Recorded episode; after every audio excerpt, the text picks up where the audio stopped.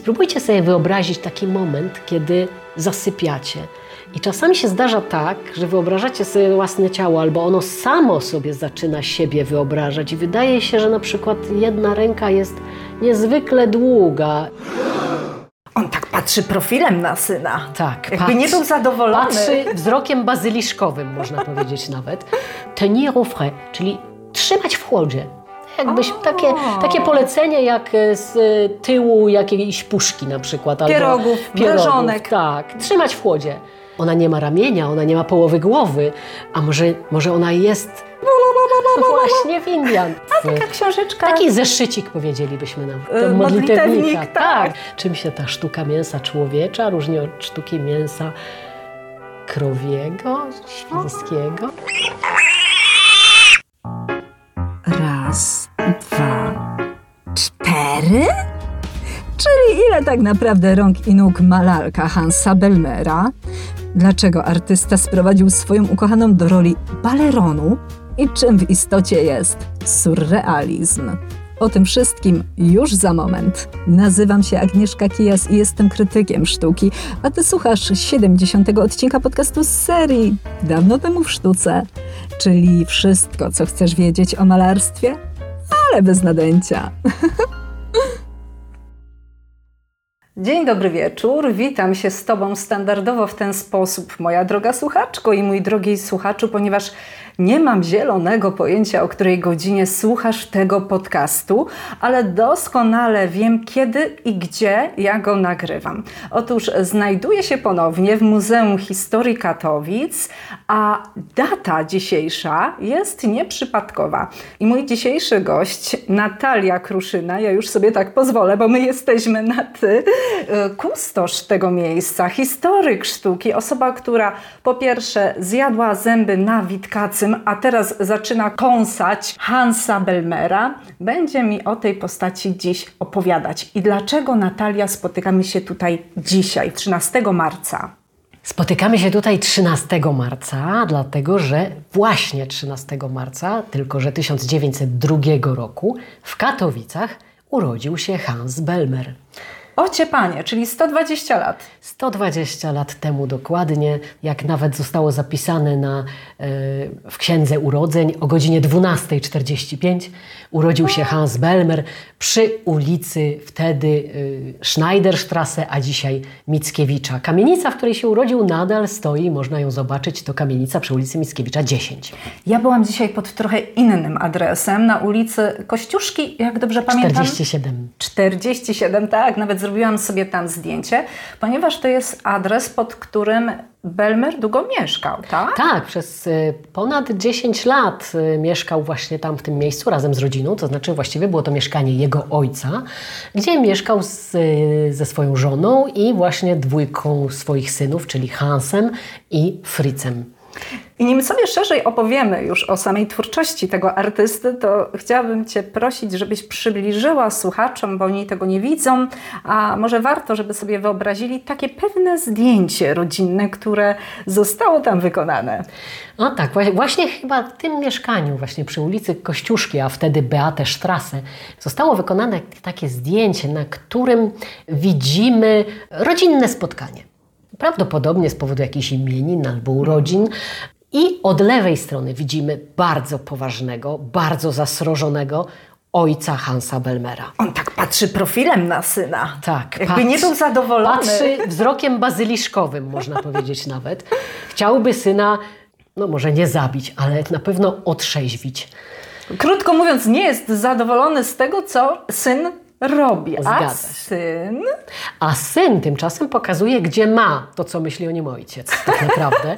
E, siedzi na wprost, ręce ma założone na piersi, nie patrzy w ogóle w stronę ojca i całym sobą pokazuje, że wcale nie ma ochoty w tym miejscu być, bo nie chce się spotykać z tą ciocią, która przyjechała i z jej kuzynkiem i nie chce udawać, że właśnie ma ochotę na Rodzinną rodzinne kawkę. bla bla bla, tylko miał właśnie wtedy swoje własne zajęcia, którymi miał zamiar się zajmować a nie przychodzić tutaj i być fotografowanym. Zresztą, który nastolatek lubi być fotografowanym, przyznajcie Państwo.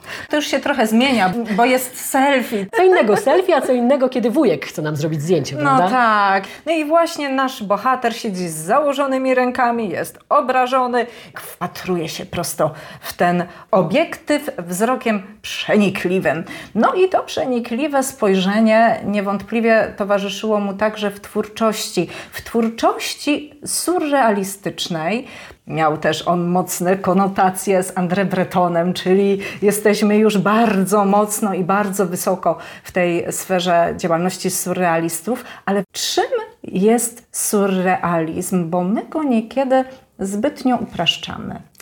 No niestety tak jest rzeczywiście. W Polsce surrealizm często y, kojarzony jest z takim przyjemnym, nieco sennym rozmarzeniem, z takim zderzeniem różnych światów, ale właściwie z którego to zderzenia wynika zaledwie nasze zadziwienie. Oj, to tak można, oj, to dziwne jest.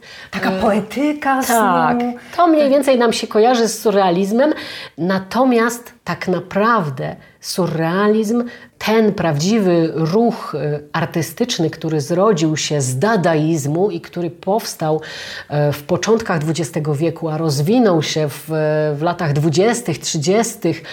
i właściwie wciąż jest aktywny tak naprawdę, to był ruch niezwykle rewolucyjny, bardzo ambitnie zaangażowany w zmienianie świata i samego siebie, w zmienianie życia. To był ruch utopijny, utopii rewolucyjnej, która chciała zmieniać świat przede wszystkim. Bardzo poważnie i bardzo poważnie do tego podchodziła.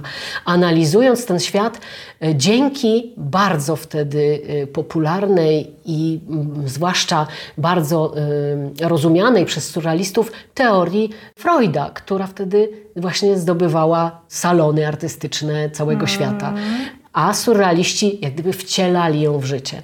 Czyli widzieli ludzi jako, jako osoby, które nie bardzo wiedzą, co robią, dlatego że nie, nie zdają sobie sprawy z działania siły ich podświadomości. E, A ta podświadomość, no nie zawsze jest taka poetycka, piękna, kolorowa. milutka, bywa mroczna po prostu. I z tym właśnie powinniśmy się zmierzyć, z tym mrokiem w sobie. To jest podstawowa myśl, która w psychoanalizie się pojawia. Mhm. Mrok u Belmera jest widoczny. Warto też wyjaśnić kwestię jego działalności poprzez postać lalki. Nie bez powodu używam liczby pojedynczej, bo tutaj też dochodzi często do pewnych nadużyć. To prawda. Hans Belmer stał się znany na całym świecie od momentu, kiedy stworzył lalkę, która stała się, można to tak powiedzieć, stała się modelką e, na jego zdjęciach, a właściwie zdjęcia stały się częścią jego dzieł, czyli książek, które wydawał z jej zdjęciami. Poczekaj, czekaj, czekaj, po kolei. Czyli tak, mamy lalkę. Tak.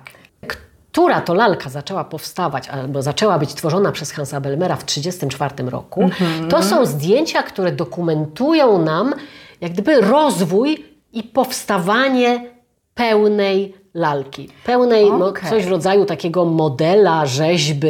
e, Mamy ewolucję, ona się Tak. rozwija. I widzimy, jak e, najpierw na podstawie jakby takiej konstrukcji z kijów e, połączonych tak zwanymi wałami kardana, aby te kije mogły się ruszać, tak jak nam się ruszają ręce i nogi, żeby się, zginały. Tak, stawy się zginają Tak. w tej lalce. Mhm. E, To to jest taki kadłubek. To jest taki właśnie z kijków kadłubek, obudowany kształtami, ale niepełnymi. One się zaczynają w tych zdjęciach pojawiać. Najpierw kawałek biodra czy ramienia, potem druga część, potem tułów, połowa głowy, do tej połówki głowy doczepione włosy. Ale nagle patrzymy na tą zdeformowaną jakby postać i patrząc na, na to zdjęcie, tracimy świadomość, że to jest lalka, tylko wydaje nam się, że to jest postać żywa, że to jest coś, co ma swoje emocje, co ma swoje e, odczucia, Oj, emocji myśli. jest tam bardzo dużo. To Prawda? zdjęcie takiej lalki, właśnie to, co powiedziałaś, połowa głowy, włosy i ona tak patrzy na nas przez, Przez ramię. ramię. Ojej, kuciarki na plecach. To jest właśnie ten mrok. To jest właśnie ten mrok, bo zaczynamy się jakby zastanawiać, co ona chce nam powiedzieć, co ona w nas budzi. Co jej się stało. Co jej się stało, bo ona nie ma ramienia, ona nie ma połowy głowy. A może, może ona jest wrażliwa, a może ona jest żywa jednak. To nie jest lalka, to nie jest przedmiot. To jest jednak coś, co ma duszę i życie i przeżycie. Mhm. Takie właśnie, takie całe mnóstwo emocji niosą fotografie, które wykonywał temu swojemu modelowi Hans Belmer, wykorzystując między innymi teorię Freuda. Okej, okay, czyli mamy lalkę, którą nasz twórca ustawia w przeróżnych pozach, tak jak modelkę przed swoim obiektywem, i te zdjęcia potem wchodzą do książki. Tak, tą książkę z własnoręcznie wklejanymi zdjęciami Hans Belmer wydaje w 1934 roku w Karlsruhe, które dzisiaj nazywa się Pokojem i jest miejscowością, gdzie tenże Hans i jego rodzice mieli swój taki, powiedzmy, letni dom. To jest bardzo malutka książeczka. Tak, ona ma zaledwie nieco ponad 12 na nieco ponad 10 centymetrów. A taka książeczka. Taki zeszycik powiedzielibyśmy nawet. To modlitewnika. Tak. tak, zwłaszcza, że ona ma w sobie również taki tekst bardzo poetycki Hansa Belmera, którym on opisuje, jak tą lalkę tworzył, jak ona powstawała i o co mu tak naprawdę chodziło przy tworzeniu tej lalki. Mhm. I tam jest też wspomnienie z dzieciństwa. Zdjęcie Belmera, jak on jest przebrany za Indianina i razem ze swoim bratem, a także towarzyszącym im kolegom bawią się. I to jest właśnie też opatrzone komentarzem. Tak, dlatego że Trzeba pamiętać, że dzieciństwo Hansa Belmera to jest początek XX wieku, a zatem czas, kiedy powieści Karola Maja są niezwykle popularne. No więc co się bawili chłopcy wtedy? Właśnie w Indian. E, I Hans Belmer, już jako dorosły człowiek, postanowił wrócić do tego momentu dzieciństwa, do tego wrażenia dzieciństwa, kiedy nasza wyobraźnia jest najsilniejsza i kiedy powoduje, że strumyk przepływający pod naszym oknem staje się w naszej wyobraźni rzeką Mississippi. Ot i ta lalka w rękach człowieka, który z jednej strony ma wspomnienie tych beztroskich chwil dzieciństwa, jednocześnie może też się stawać e, wyobrażeniem rodzącej się seksualności u młodego człowieka? Oczywiście, że tak. Oczywiście, że tak. To jest ten moment niezwykle ważny dla każdego człowieka, kiedy, kiedy właśnie ta seksualność się w nim rodzi, kiedy staje się dojrzałym, tak, dorosłym. To są momenty, takie chwile, przebłyski, kiedy coś się w nas rodzi, że coś w tym naszym ciele się dzieje, coś nas gdzieś pociąga, albo wręcz przeciwnie, odpycha od czegoś. O, i żeby właśnie nie było tak już cukierkowo, jesteśmy teraz już przy drugim modelu lalki, bo ona ewoluowała i spada nam ona ze schodów. O tak, Hans Belmer w ogóle wykorzystywał przestrzeń tego domu w Karlsruhe do robienia zdjęć lalce i do pokazywania jej w miejscach niby zwyczajnych, a jednocześnie ona zupełnie nie jest zwyczajna. Bo jak sobie wyobrażamy lalkę, no jest sobie taką magłówkę, rączki w odpowiednich nóżki. miejscach, nóżki, prawda, jest taka bardziej krągła niż pociągła. A tymczasem lalka u Hansa Balmera może mieć na przykład dwie pary nóg. Dokładnie i to jeszcze wygląda w ten sposób, że y, mamy kadłubek, nóżki i w miejscu, gdzie powinien być nasz tułów, z którego powinny wyrastać ręce, głowa, znowu pojawia się to samo, druga para nóg. O co chodzi?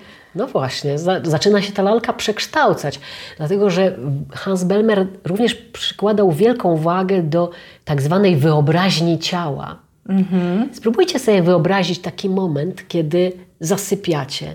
I czasami się zdarza tak, że wyobrażacie sobie własne ciało, albo ono samo sobie zaczyna siebie wyobrażać, i wydaje się, że na przykład jedna ręka jest niezwykle długa, aż po prostu sięga do kuchni, a, mhm. a nogi to właściwie w ogóle nie mamy.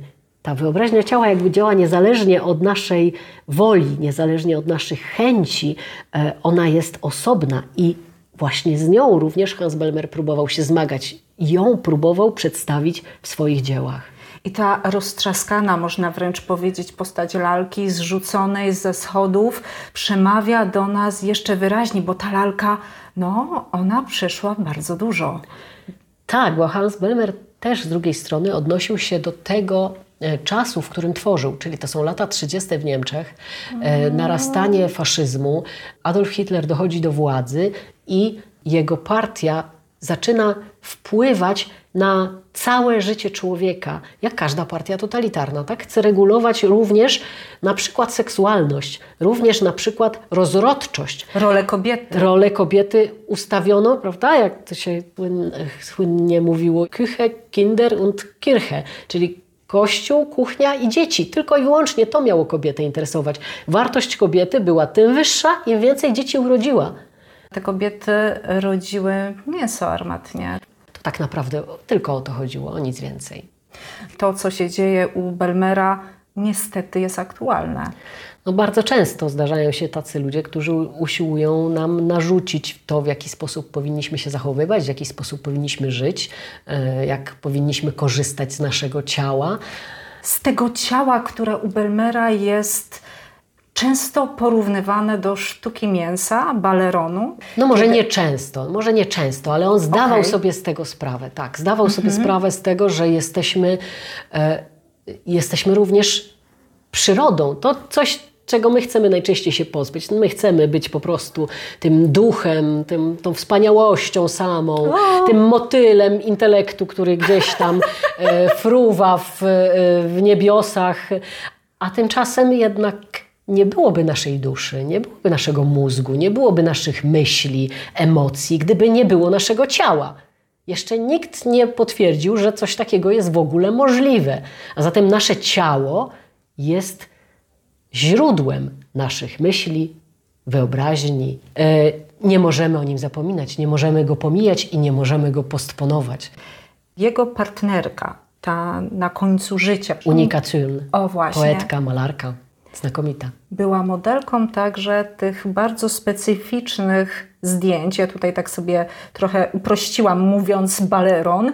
No ale taka jest to... prawda. Otóż Hans Belmer y, bardzo się interesował w ogóle podejściem do ciała, erotyką, ale również y, kryminalistyką, zbrodnią. Mm. Y, tym, co porusza człowieka w sposób taki ekstremalny. I e, w czasie różnych swoich e, badań, lektur zetknął się z takim obrazem, że jeden oto z przestępców, morderców, kobietę, którą zamordował, postanowił, e, aby pozbyć się ciała, postanowił owinąć stalową linką. To ciało przekształcił w jakąś dziwaczną, nierozpoznawalną niemalże formę. Ten obraz tak bardzo zainspirował jego myśli, że rzeczywiście stworzył mnóstwo rysunków, kiedy próbując przekształcić ciało ciało kobiety w taki, taką kostkę. Taki mm, sześcian jakby złożony właśnie, z rąk, z, nóg, ciał. Właśnie z elementów różnych ciał, właśnie owiązanych jakąś linką. Tak, prawda? jakby sprasowane do formuły Coś, co może nam się dzisiaj kojarzyć na przykład ze sprasowanymi samochodami, prawda? Mhm. Tylko właśnie to jest ciało kobiety. Jakby idąc od tego zainteresowania, mm, doszedł do takich eksperymentów właśnie z ciałem obwiązywanym, no ale z ciałem oczywiście żywym, przecież Hans Bellemer nie był mordercą, był mhm. artystą. Mhm. W związku z tym współpracował ze swoją partnerką, Uniką Cyrn, która pozwoliła mu właśnie obwiązywać się sznurkiem i patrzeć, jak ciało się przekształca, jakie robią się z niego dziwne kształty, dziwne formy. Z tego również powstała taka rzeźba zainspirowana e, też starożytnością, taki posąg e, Diany z Efezu, która miała mhm, mnóstwo mhm, piersi. Mhm. Ta wizja ciała obwiązanego sznurkiem zainspirowała Hansa Belmera do, do stworzenia takiego obrazu, to jest obraz kolaż połączony z gwaszem, pod tytułem tenir au frais, czyli trzymać w chłodzie. Jakbyś takie, takie polecenie jak z tyłu jakiejś puszki na przykład. Pierogów, pierogów Tak, trzymać w chłodzie. A tymczasem na tym obrazie e, jest ciało uniki, ale już pozbawione zupełnie jakiejkolwiek cech osobowości, e, tak. bez dłoni, bez głowy, obwiązane jak baleron dokładnie. I e, tylko ten kręgosłup wystający wskazuje nam na to, że to może jednak. Jest człowiek. Tak. Patrzymy na przedziwną sztukę mięsa, która mogła być człowiekiem. No, no właśnie, a, czy, a czym się ta sztuka mięsa człowiecza różni od sztuki mięsa krowiego, świńskiego? Czy tak daleko jesteśmy jedno od drugiego? I to zdjęcie trafiło na okładkę. Tak, na okładkę czasopisma Surrealizm Mem, e, czyli takiego głównego czasopisma teoretyczno-artystycznego surrealistów w 1958 roku. Czyli już no, wiele lat po lalce.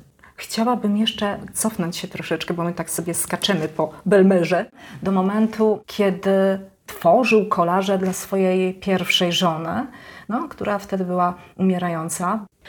To był trudny rzeczywiście moment e, w życiu Hansa Belmera. On z jednej strony e, jak gdyby się ustatkował, bo w Berlinie miał swoją własną firmę, e, która projektowała okładki do czasopism, do książek. Z drugiej strony właśnie ożenił się z piękną młodą dziewczyną, którą bardzo kochał i która jego bardzo kochała. Wszystko wydawało być się na dobrej drodze, natomiast do władzy doszedł Hitler, a żona okazała się być ciężko chora na gruźlicę, e, aby ją w jakiś sposób pocieszyć, aby ją jakoś rozerwać. Tworzył, siedząc przy jej łóżku, e, mnóstwo opowiadań. Opowiadał jej różne historie, mm. ponieważ sam dużo czytał i, uwielbiał e, różne, przeróżne historie, chociażby tego Karola Maja, ale nie tylko. To tworzył takie historie dla niej i jednocześnie od razu je rysował. Ale to jest zupełnie co innego. To już nie jest taki dramat, to już nie są te... Um mroki ludzkie, tylko tu już jesteśmy w takiej codzienności, ale jednocześnie zaskakującej, bo Hans Belmer potrafił tam połączyć i na przykład wieżę Eiffla, którą o. przecież niedawno widział, bo był w Paryżu, być może z żoną był w czasie którejś z podróży, e, ale również na przykład bilet skasowany no gdzieś właśnie. w jakimś tramwaju i fragment tkaniny z jej sukienki. I jakieś z kieszeni. Na przykład. Także to są bardzo, bardzo ciekawe prace, bardzo rozwijające wyobraźnię, myślę, i jego, i jej, i naszą wciąż.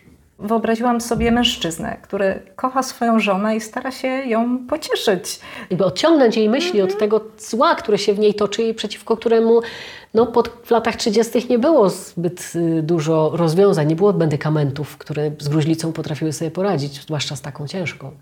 Druga żona dała Belmerowi córki, natomiast nie dała mu szczęścia. Ta para do siebie nie pasowała. No to rzeczywiście był dziwny związek, bardzo chyba trudny i bardzo przypadkowy. Tak do końca nie wiemy, co się tam między nimi działo, ale jakoś nie dogadali się. Hans Belmer tułał się po południu Francji w czasie II wojny światowej, no był elementem podejrzanym tak naprawdę, -hmm. bo on będąc we Francji z y, obywatelstwem niemieckim, a jednocześnie nie mając stałej pracy, zameldowania, y, tułający się między przyjaciółmi, bo pomieszkał u tego przez dwa tygodnie, u tego przez miesiąc, no coś tam zarabiał malując portrety, jako że miał znakomitą zdolność do tworzenia portretów ale jednak to wciąż było niewystarczające. W związku z tym y, myślę, że starał się zapewnić sobie jakiś byt, jakiś y, paszport francuski być może. Ożenił się, jak się później okazało, z bardzo przypadkową osobą, panią Marcel Suter, która chyba zupełnie go nie zrozumiała i która być może miała również swoje własne plany z nim związane. Ciężko dzisiaj to rozstrzygać oczywiście. Kompletnie się nie dogadali, także ten związek trwał no, półtorej roku do dwóch, e, kiedy nastąpiła separacja, e, a później już rozwód. Długotrwały rozwód. Długotrwały rozwód, e, który Hans Belmer ciężko przeżył, zwłaszcza, że w tym czasie nie mógł widywać swoich córeczek, z których zwłaszcza jedną, Dorian, bardzo kochał i do której bardzo tęsknił. No niestety. Podobne jak Unika Cürn również przeżyła bardzo wiele takich dramatów i również była niestety odseparowana od swoich dzieci. Ona chorowała na schizofrenię. Rzeczywiście chorowała, miała problemy psychiczne. Ale oni się dogadywali. To już była dobrana para. Tak, to była bardzo dobrana para. Oni wzajem się wspierali w swojej twórczości i, i wzajem rozumieli swoją twórczość, co jest najbardziej jakby istotne. Tak? Oj. Dla artysty to jest podstawa. Oczywiście. Także i, i ona jego wspierała w jego twórczości i on ją bardzo, bardzo wspierał. Mamy nawet takie świadectwa w listach do znajomych, kiedy to Hans Belmer pisał do nich, słuchajcie, Unika jest w szpitalu, właśnie jedź do niej i zawieź jej te kolorowe kredki, bo żeby ona dalej rysowała, albo do, do kogoś tam pisał, jedź do niej i powiedz, że wydasz jej książkę, jeżeli ona tylko ją napisze. Rzeczywiście takie świadectwa mamy, bo bardzo o nią również dbał. Są też Powiedz mi, co to jest? To są rysunki, grafiki, gwasze, co to jest? Mm, ten taki głowonóg na czarnym tle? To jest akurat praca, to jest grafika. To grafika. jest grafika, która jest w naszych zbiorach. Przepiękna, rzeczywiście moim zdaniem jedna z najpiękniejszych grafik -hmm. Hansa Belmera. Przez swoją niezwykłą czystość i brak w ogóle żadnych pobocznych elementów, prawda? Czyli mamy czarne Mamy- tło. I cieniusieńkie białe linie, które tworzą taką przestrzenną formę złożoną z czterech nóg, z czterech kobiecych nóg e, w charakterystycznych dla Belmera bucikach na obcasie i prążkowanych pończochach, które nam jeszcze w dodatku wspaniale tą przestrzeń tutaj współtworzą. Belmer był znakomitym rysownikiem. em, potrafił oddać na płaskiej kartce przestrzeń każdą, jaką tylko sobie zamarzył. Tak, to jest jak trójwymiar. Dokładnie, to są niemalże trójwymiarowe. I te, te cztery nogi są zwieńczone głową. To jest mm. cef, cefalopody double, czyli głowonóg podwójny. Dla Hansa Belmera była to taka bardzo charakterystyczna, e, charakterystyczny motyw, który często się w jego twórczości pojawiał, właśnie takiej kobiety, która jest bez serca, która ma tylko głowę i nogi. I ta twarz to jest twarz. I ta twarz to jest właśnie twarz Uniki Cyrn. Jeszcze mi powiedz, ile macie, ile macie w kolekcji prac Belmera? Oj, w tej chwili powoli ją e, rzeczywiście gromadzimy, tą kolekcję. Udało się zacząć e, zbierać pracę w 2015 roku, że no, bo to nie są tanie prace. No ba. Jakie to są kwoty? Za ile one chodzą na rynku? To są przeróżne kwoty, bo to zależy co. Powiedzmy, że grafiki Hansa Belmera, których oczywiście siłą rzeczy jest nieco więcej, można kupić za kilkaset do tysiąca, tysiąca dwustu euro. Całkiem, całkiem niedrogo i tych rzeczywiście my również jako małe, skromne miejskie muzeum mamy najwięcej, no ponad 30. Okej. E, Ale. Ale rysunki oczywiście, czyli rzeczy wyjątkowe, jedyne, są o wiele droższe i to już są ceny kilkanaście do kilkudziesięciu tysięcy euro. Potem są książki Hansa Belmera projektowane przez niego. To różnie. Te projektowane przed wojną, y, które są zwykłymi wydawnictwami, to od kilkuset euro do ponad tysiąca, zależnie od tego, ilu ich, ile ich powstało. Natomiast te, które są projektowane po wojnie już i są właściwie takimi bibliofilskimi wydawnictwami z odręcznie tworzonymi grafikami, sygnowanymi odręcznie przez Belmera, każda grafika osobno na osobnej stronie. To są rzeczy, które są za kilkanaście do kilkudziesięciu również tysięcy euro. No i oczywiście najdroższe zdecydowanie Creme są prace olejne. No, jedną taką ofertę w tej chwili mamy, z których jeden obraz o wielkości powiedzmy niecałe 100 na 100 centymetrów, e, to jest 145 tysięcy euro. No i mniej więcej w tych kwotach chodzą również te słynne książki, e, w których Hans Belmer publikował e, zdjęcia swoich lalek. No, tej, zwłaszcza tej pierwszej książeczki wyszło jakieś 30-40 egzemplarzy, nie wiadomo dokładnie. I niewiele z nich się zachowało. W związku z tym, jeżeli już się pojawiają w takim ruchu galeryjnym, to ich ceny dochodzą do 150-170 tysięcy euro. No nieźle. A gdzie teraz jest lalka? Lalka, ta właśnie pierwsza, potem przekształcona, przebudowana w drugą e, i wielokrotnie prezentowana na różnych e, wystawach w całym świecie tak naprawdę. I lalka, z którą Hans Belmer właściwie żył w mieszkaniu niemalże do końca życia. Nawet jest takie zdjęcie, prawda? Gdzie Tak, jest sporo takich zdjęć właśnie, gdzie jest i Hans, i Unika, i lalka. Ta lalka została przez Hansa po śmierci Uniki, zresztą w latach 70, na początku lat 70. przekazana do zbiorów w Muzeum Sztuki Współczesnej w centrum Georgesa Pompidou we Francji, e, tego słynnego centrum Georgesa Pompidou w samym centrum Paryża. Widziałaś ją? Lalki niestety nie widziałam, bo kiedy ja tam pojechałam, to mimo tego, że ona przez lata była w, na wystawie stałej Centrum Georgesa Pompidou, akurat miesiąc wcześniej została zdjęta i przekazana do konserwacji. No to pech. Ale tak. jest powód, żeby w takim razie wrócić do Paryża. Mam nadzieję, że mi się to uda. Dziękuję Ci pięknie za rozmowę. Mam nadzieję, że jeszcze nie raz się spotkamy i porozmawiamy o kolejnych artystach i bohaterach, którzy, których losy splatają się z Muzeum Historii Katowic. Oczywiście wszystkich tutaj zapraszamy. Zapraszamy serdecznie, będą kolejne wydarzenia, kolejne spotkania, kolejne wystawy. Będzie się działo. Będzie się działo. Natalia, dziękuję Ci Dziękuję. za rozmowę. Mówiła dla Was Agnieszka Kijas, krytyk z sercem do sztuki. Do usłyszenia. I jeszcze jedno. Jeżeli podoba Ci się to, co robię i chcesz nawiązać ze mną zawodową współpracę, napisz do mnie na fejsie lub na Insta. Nagrywam podcasty, piszę artykuły, prowadzę wykłady i ogarniam wiele innych rzeczy związanych ze sztuką. Wspólnie zrobimy artystyczny projekt. Taki, taki, taki bez nadęcia. Nice!